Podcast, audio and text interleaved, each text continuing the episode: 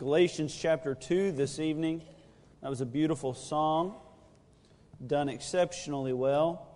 And uh, I enjoyed the words tremendously. Sometimes we sing through the hymnals, and I'm sure I'm not the only one guilty of this, but we sing through the hymnals rather uh, like, like it's a rather normal practice, and we just kind of sing the words and honestly, we only know the words to about half of them. We kind of mix the verses up sometimes. I was finding myself up here this evening doing that, like, Sean, why do you pick the most obscure hymnals?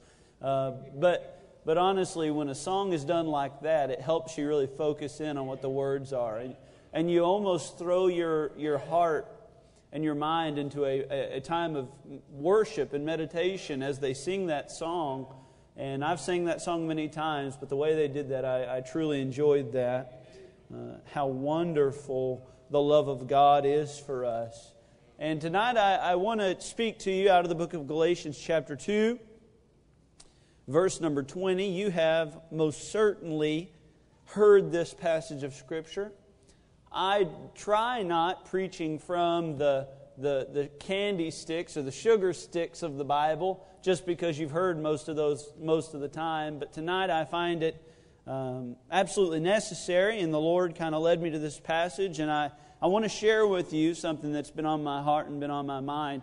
A few weeks ago, when I knew that I was going to be preaching this message, I, I, I told Amy what I was going to be preaching three weeks ago. See, I've been doing a series in the youth department about King Hezekiah, and King Hezekiah was a tremendous man, took over uh, the, the nation of Judah there, actually, and, and uh, he brought it to a place where the Lord blessed it richly, and he took it out of what his father had gotten it into trouble. He brought it out of that, and and I, there was a message that I preached three, four weeks ago, and it was about some things that the devil will make excuses when good times of spiritual success happen. Basically, was the crux of the message. And I told Amy several weeks ago that's the one I'm going to preach. Don't normally do that, but that's the one I'm going to preach. And then just this week, the Lord has been turning my heart away from that message to the message that I'll preach tonight. And I believe this message is applicable to revival, certainly, but there will not be much mention of revival tonight. So we begin reading in chapter number 2 of Galatians, verse number 20. The Bible says this I am crucified with Christ. Nevertheless, I live. And if you were to stop reading there, your mind would chase itself in circles trying to figure out what he means. I'm crucified with Christ, nevertheless I live. Then he goes on to say, Yet not I, but Christ liveth in me. And the life which I now live in the flesh, I live by the faith of the Son of God, who loved me and gave himself for me. Gracious Heavenly Father, we ask that you meet with us now. Lord, I request once again, so humbled by the honor to preach your word, but Lord, quite intimidated to do so. Lord, I ask that your spirit would quicken me, would, would move in my heart. And Lord, you've placed this message in my heart, and I pray that it would be preached completely submitted to you, with no uh, ideas of where the message is to head or, or preconceived notions of what I want to accomplish. Lord, I wholly submit to you this evening in the pulpit. And Lord, I ask that every person in this room would try to do the same. That when the direction of the message is announced, they would not tune me out or focus on something else. But Lord, I ask that every heart would begin to search your word for what you might be trying to do in their life. Lord, I ask once again for your help in the pulpit. In Jesus' precious and powerful name, amen. Now, one might think, hearing the term revival, that it has to do with the Christian life. But I would rather say it has much more to do with the Christian's death. You see, a while back I went to a, a, a, beautiful restaurant. Many of you have probably been there. It's the Reata, It's downtown Fort Worth. I don't think it's quite five star food, but it's, uh, it's definitely five star for this redneck.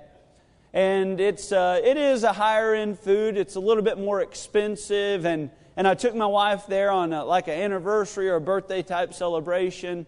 And I like a good steak. I just don't think you can beat a steak. I know there's some in the room that enjoy a different type of food as their favorite. For instance, Brother Sean Odell, I know he likes uh, sushi, and, and I like sushi. He took me to eat sashimi, and, and that is essentially a filleted goldfish laid on your plate, and they just charge you for it.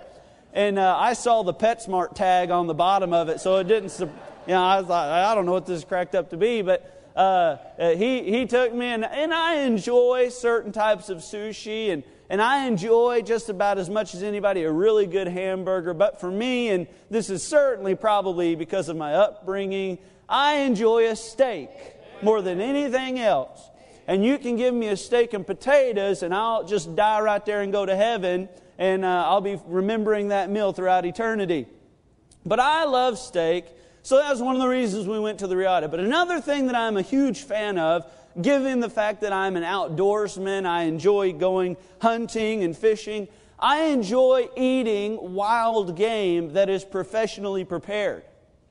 Now, I enjoy so mom qualifies as professionally prepared. So anytime you want to professionally prepare some wild game, I'll come over, mom. So, uh, uh, but but I I like seeing the different takes on wild game. And at the Reata there, they have barbecue quail, and, and, and they're they're just basically the the quail have been plucked.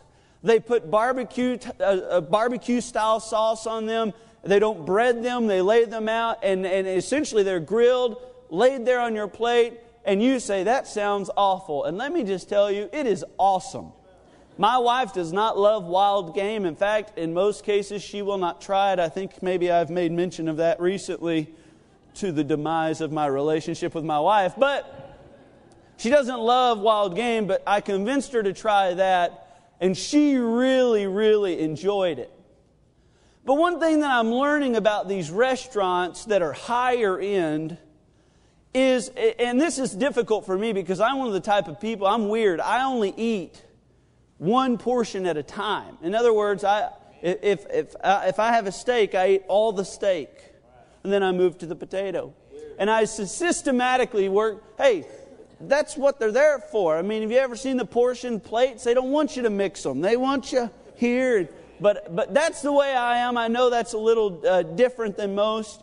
But what I'm learning about these higher end restaurants is they make everything so that it is to be eaten with the other thing. For instance, that barbecue quail is not just barbecue quail, it is barbecue quail on cheddar uh, jalapeno grits. Oh, man well, let's just all pray and we'll go home and we'll eat something. I'm getting hungry thinking about it. But I loved it. My wife, even, I, I told her, try the barbecue quail, and she said, Yeah, that's pretty good. And I said, Now, try it with the grits. And she's from the South, so she can, she can embrace some grits, amen? And, and so when you put that quail in and you eat those grits together, the, the, the taste is only exemplified. They, they work with each other in, in almost a harmony to make the bite better. Now, the other day, I had the opportunity after the men's, uh, uh, or really the church dove hunt, to make my own wild game. And I was going to make it as close to the Reata as I could. I had 15 dove there, and that makes 30 dove bites. And it, one person can't eat that, or I know I can't. So I made about seven dove, but I don't know how to make cheddar jalapeno grits. Do you? I, I don't. So, you know, I got the second best thing I could find. I went to Dollar General and I found instant mashed potatoes that were, uh, uh, they were seasoned though. They weren't just the normal ones. They had like bacon and, and, and they were fully loaded before you even got them. So they're pre seasoned, pre made. All you got to do is add water and a little heat. And there, my, as close as I could make it, was dove breasts with uh, uh, instant potatoes and I didn't know what to do for a roll at the Reata. They have these really delicious rolls and bread. So what I did is I went and got a Mrs. Baird loaf of bread, just a white piece of bread, and, and a Dr. Pepper, and there my professionally made wild game meal was. You know, I don't understand, and let me just say, it was not as good as the Reatas. I don't understand necessarily how all the food works together. For instance, I know that there's sweets and there's savories and there's salty and there's bitterness and they all kind of work together there. I know, th- I know there's a science to it. I don't understand it all though. But just because I don't understand it does not mean that I don't enjoy partaking in it. One of the reasons that Christians get so scared away from committing to the lifestyle in which the Bible asks them to live is because it's so paradoxical in nature. Some of the words, like just our scripture passage tonight, it says, I am crucified with Christ, but I'm living now more than I've ever lived. That just doesn't make any sense.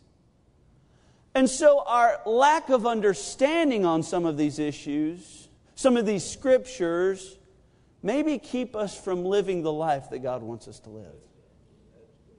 Tonight, I'm going to talk to you briefly about whether you are living to die or dying to live. I want to give you three traits of a life that is dying to live or living to die. First of all, a person that is dying to live realizes their life is not their own. You see, here's the difference between a person who is living to die and a person who is dying to live. A person who is living to die is a person whose whole life culminates at death. Now, no doubt you're familiar with these type of people. You know them. They're the type of people who are a success in this life. They work and they, they sweat to gain a living, only to see that living left for their children to fight over. How many families have we seen apart because their father left them something only to watch the kids who previously had good relationships tear each other apart like vultures over their own inheritance? And there a father is, and he works his whole life to maybe give his family some type of security or some type of comfort so that his peers may think that he's a success. Or, or maybe he worked at the electric company for 35 years and he had the ability to retire. And, and, and he worked all of that time, and his life culminates at death. And I don't care who you are, whether your name's George Washington or whether your name's Joe Schmo you're buried the same way. The grave is the ultimate equalizer. But a person who is uh, living to die is a person who realizes that a life lived without total submission to Jesus Christ is worthless. A life that is recognizing the fact that this life is not theirs to live. And this life, we only have just a short time on this earth, and you can make all the political differences you want, and you can make all the occupational differences you want. But if you're not making a spiritual difference for Jesus Christ, everything you've done in your life will vanish away at the graveside. But a person who is dying to live is a person who lives their life totally submitted to Jesus Christ. And that person realizes that their life is not their own. Verse number 20, Paul says this I am crucified with Christ, nevertheless I live. And then he goes on to say this Yet not I. You see, here Paul is making a distinction of persons. He is saying that there are two people in my life now that I've been saved who call the shots. There's me, and he terms that by saying, There's I.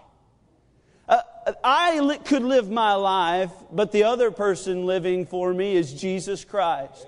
And Paul basically paints this battle. He says, I'm living now more every day that I crucify my flesh and I crucify the affections thereof. And every morning I wake up and submit my life to Jesus. And he says, So I'm living more now than I've ever lived. But he says, Yet not I. Amen.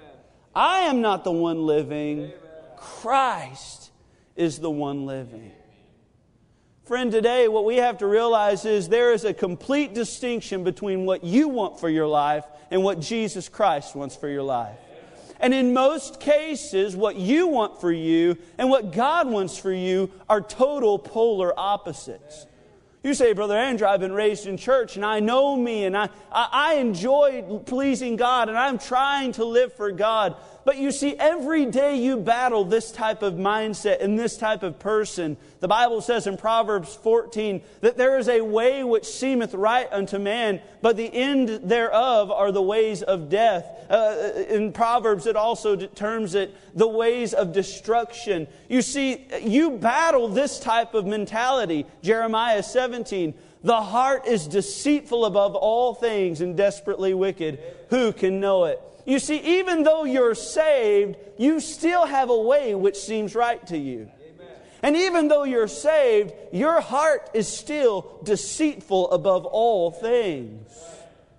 So every day, what you have to do is you have to get up and you have to identify what you want for you and what Christ wants for you. And Paul was saying, I'm living now more than I've ever lived because I'm able to accurately identify what Paul wants and what Christ wants. There's a distinction of persons, but secondly, there's a difference of priorities. He not only says, Yet not I, but he goes on to say, But Christ liveth in me.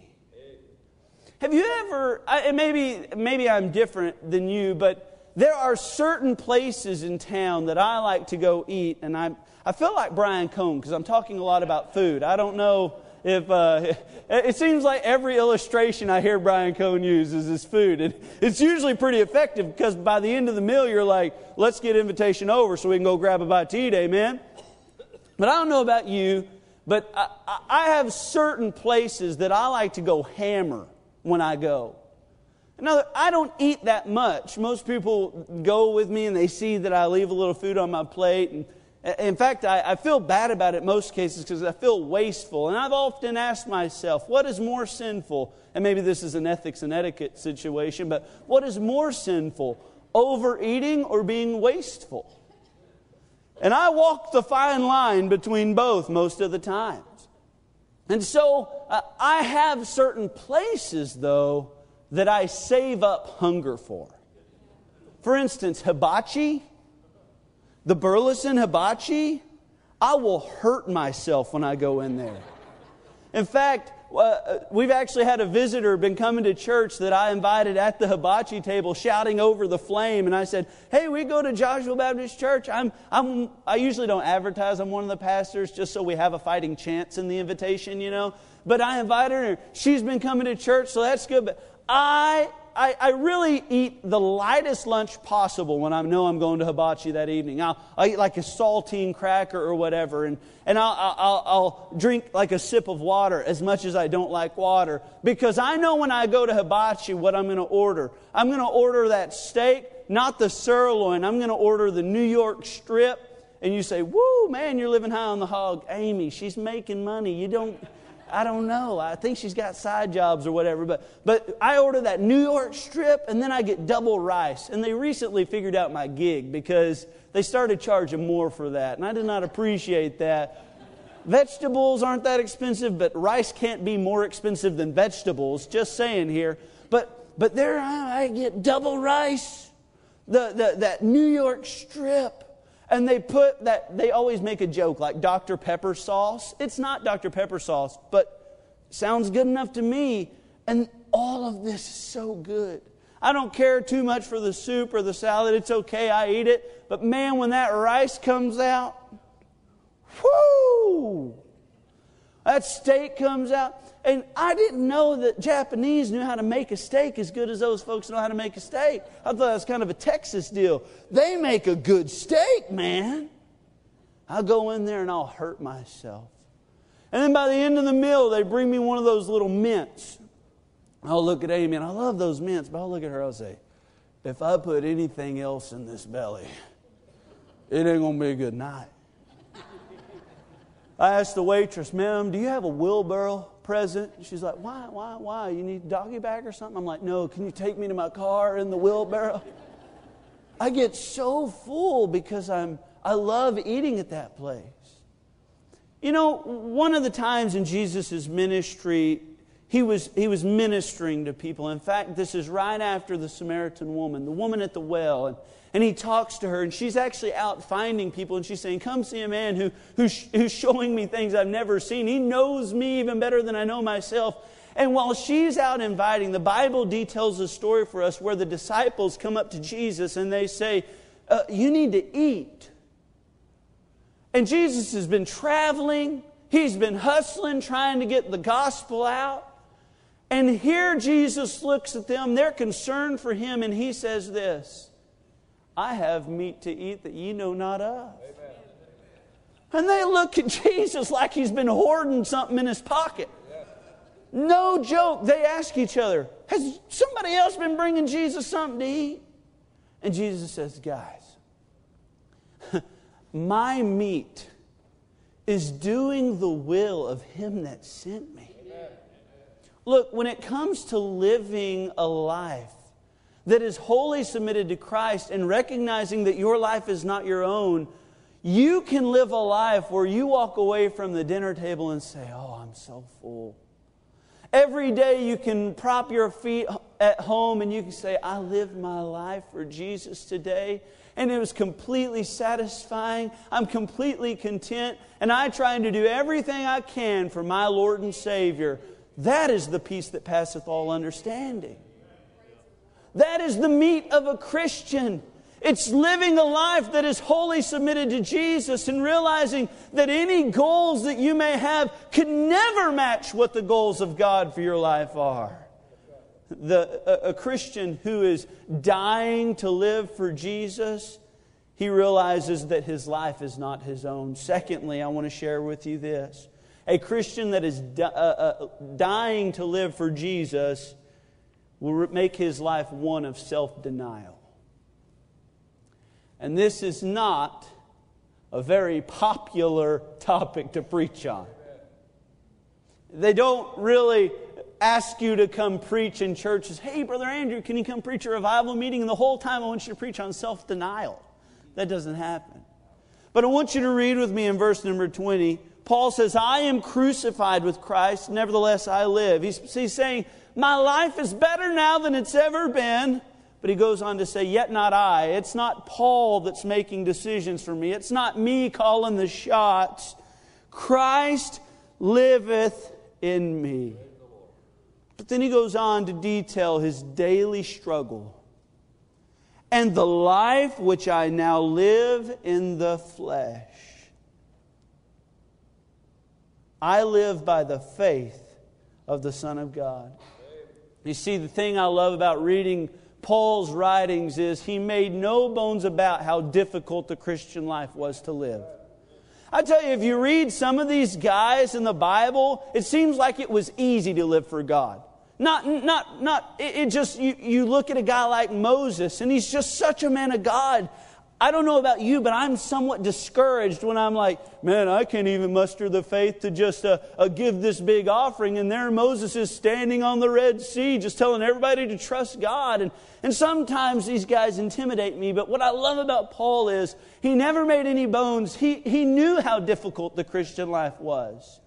He would say things like this The things that I want to do for God, I struggle to do them. Amen. And it seems like when I try to do right is when I find myself doing wrong. That was Paul. And here, Paul is detailing for us the struggle of his flesh each and every day. If I had to liken our flesh to anything, it would be this a pouty toddler. And I am becoming much more familiar with what a pouty toddler looks like. I don't want to, my wife's not here tonight. Uh, she said, first of all, I, I don't really care to hear the message, but second of all, Bailey's sick. And I don't want to make her mad, but the other day she was at the grocery store and she had Bailey, she had Caitlin. I was off soul winning or praying or hunting, one of the three, I'm not sure.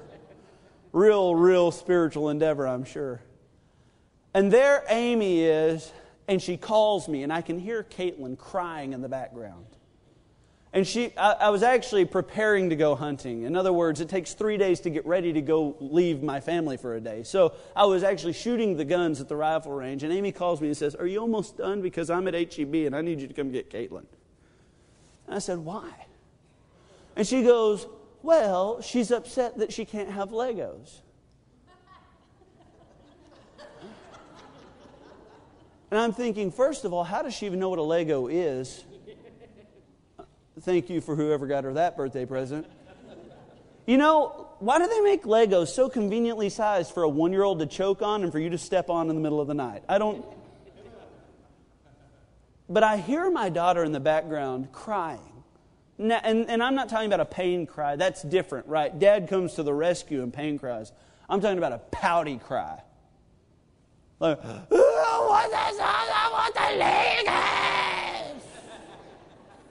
the? You know, we've got the Joshua Christian Academy bumper sticker on the car. We're members of Joshua Baptist. My wife is freaking out in the middle of HEB, and I'm over here trying to shoot a gun, and I'm thinking, if you don't stop crying, Caitlin, I'm going to bring this gun over to you. No, no, and and, and sh- introduce you to proper firearm ethics is what. and I was getting so aggravated, not at Amy, at my daughter throwing a fit. We give her anything she wants. And there she is in the middle of the store pouting because mama said, No, we got to get home. And I said, Amy, hand her the phone. And Amy went to hand her the phone and she goes, No. I am in the middle of academy trying to buy ammunition for this gun. And I go, Put me on speakerphone. I was so livid. And I go, Caitlin, you listen to your mother. And if she says no, you don't whine. And when I get home, we'll have a talk about this. I was so angry. Guess what she did? Kept crying and pouting. Because that's what pouty toddlers do. And that's exactly how your flesh is when your flesh does not get its way, it doesn't, it doesn't ease. It doesn't just go away.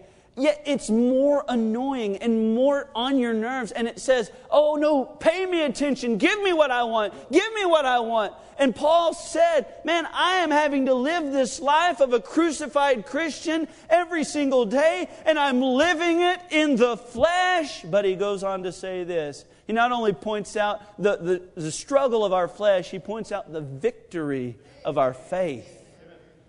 He says, In the life which I now live in the flesh, I live by the faith of the Son of God. You see, God has perfectly equipped every Christian to be exactly what He asks them to be. Your flesh, no doubt, is difficult, but man, where your flesh is difficult, your faith is victorious. When your flesh is a struggle, your faith is successful. God has given you what you need to succeed, Christian. You say, How can my faith overcome my flesh? Because your faith allows you to trust the Bible and trust God when He says, Greater is He that is in you than He that is in the world. Your faith allows you to see that we are more than conquerors through Christ who loved us and gave Himself for us. You see, your faith allows you to understand through the goggles of the Word of God that your weapons are not carnal, but they are mighty through the pulling down of strongholds. And your flesh may be a struggle, Christian, and your flesh may be difficult and you may battle it day by day. But Paul says, I'm living now more than I've ever lived because my faith is stronger than my flesh. A Christian who is dying to live for Jesus will recognize their life is not their own. They will recognize that their life is one of self denial. And finally, they will recognize their life as one of indebtedness. Indebtedness. Verse number 20, Paul concludes one of the most famous verses in all the Bible by saying this I'm crucified with Christ, nevertheless I live, yet not I, but Christ liveth in me. And the life which I now live in the flesh, I live by the faith of the Son of God. Notice this who loved me. Paul is writing for a group of people to read. And this may just only amaze me, but he is writing for this letter to be read in a church. He's writing so that a preacher may stand up and read this letter so that they can correct doctrinal errors. And, and there has been some doctrinal errors creep into the church at Galatia. And so Paul is writing to them but when Paul writes verse number 20, it's almost as if nobody else is ever going to read this. And he says, he does not say, and the life which I now live, I live by the faith of the Son, by the faith of the Son of God who loved you. He does not say, who loved the world. And I'm so thankful for verses like John chapter 3, verse 16 that say, For God so loved the world. And man, when I'm looking at a drunkard and I'm looking at, at someone who's really had a hard time and they say, Brother Andrew, I don't think God could ever love me. I go to John 3, 16 and I say, No, He loves everybody in the world. You're part of the world and He loved you. But Paul does not use the world here. Paul here is asking you to recognize the affection and our indebtedness because of how much he loved not the world, not, not Jerusalem or, or Samaria or, or the Jews. He is saying, You're indebted to him because he loves you. Man, I think one of the most effective tools of the devil is making Christians think that they're better than they are. Pride kind of wells up in us, and we say, Man, I, it's been a long time since I've let old cuss words slip. Well, when's the last time you thought of one, though? Uh, when your toddler was in the middle of HEB and.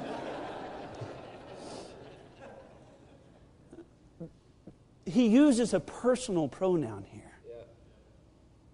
And he says, He loved me.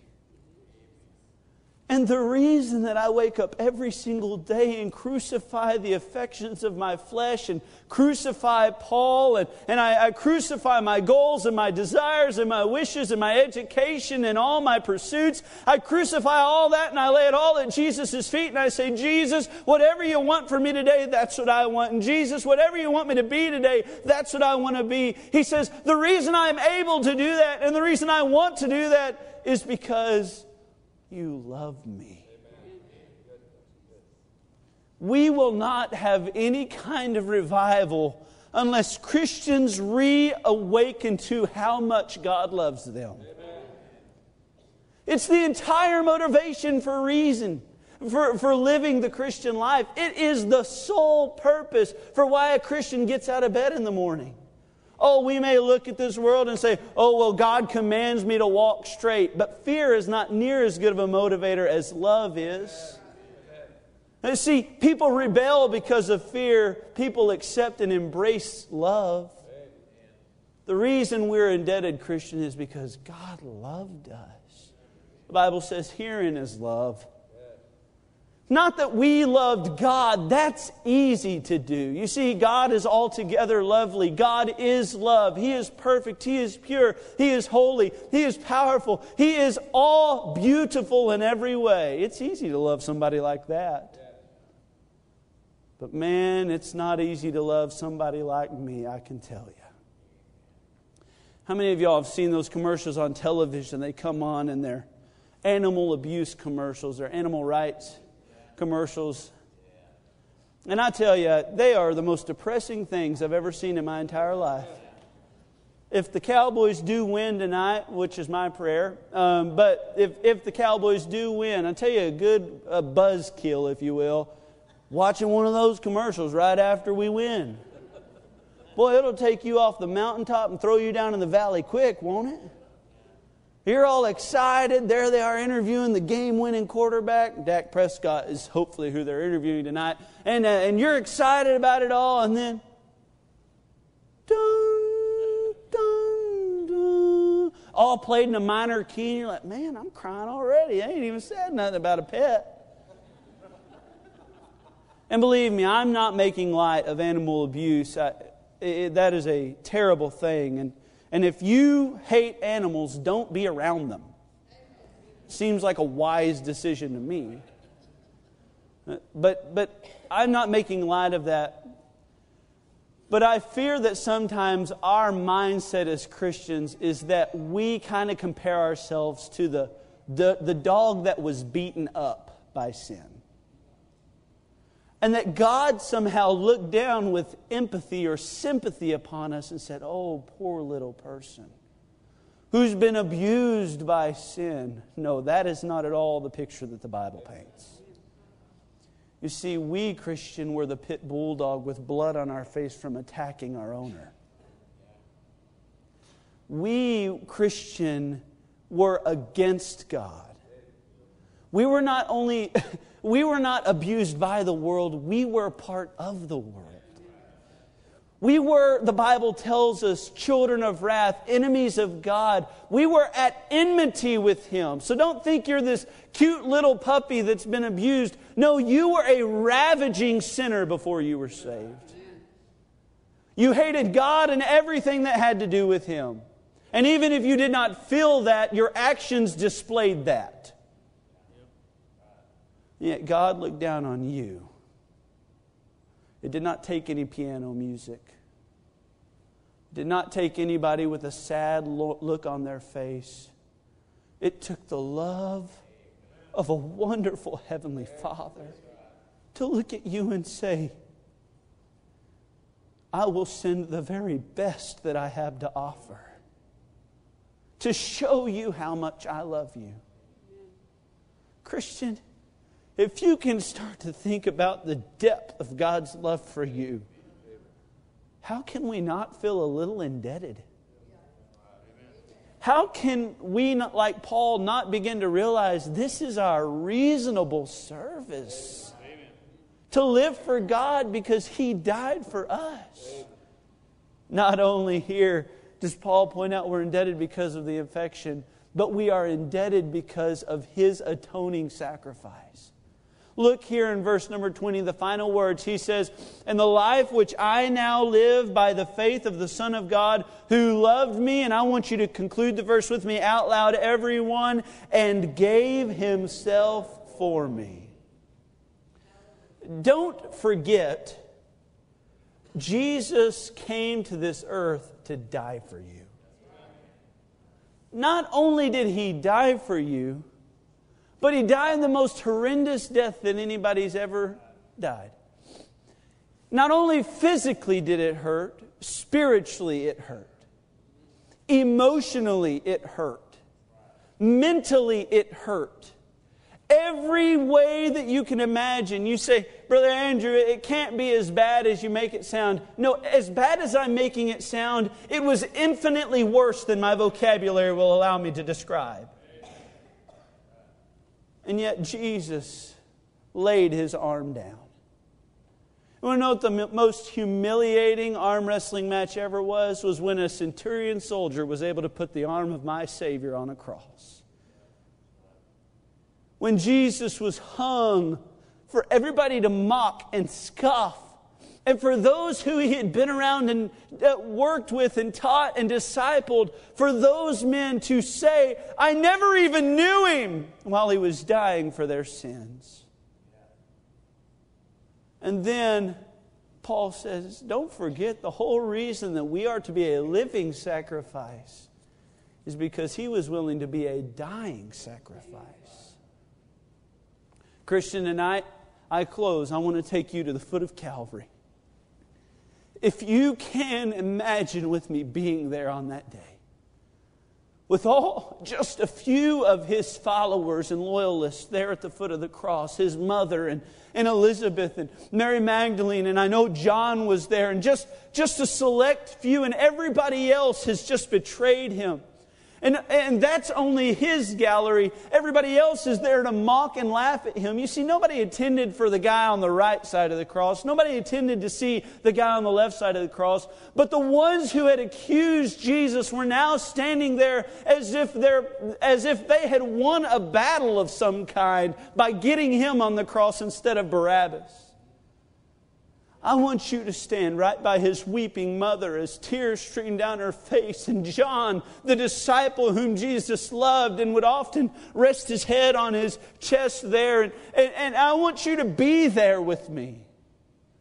I want you to be there as the skies turn dark and black and, and the earth begins to quake.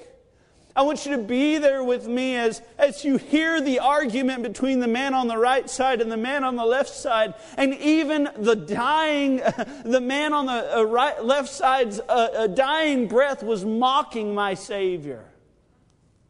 I want you to be there with me.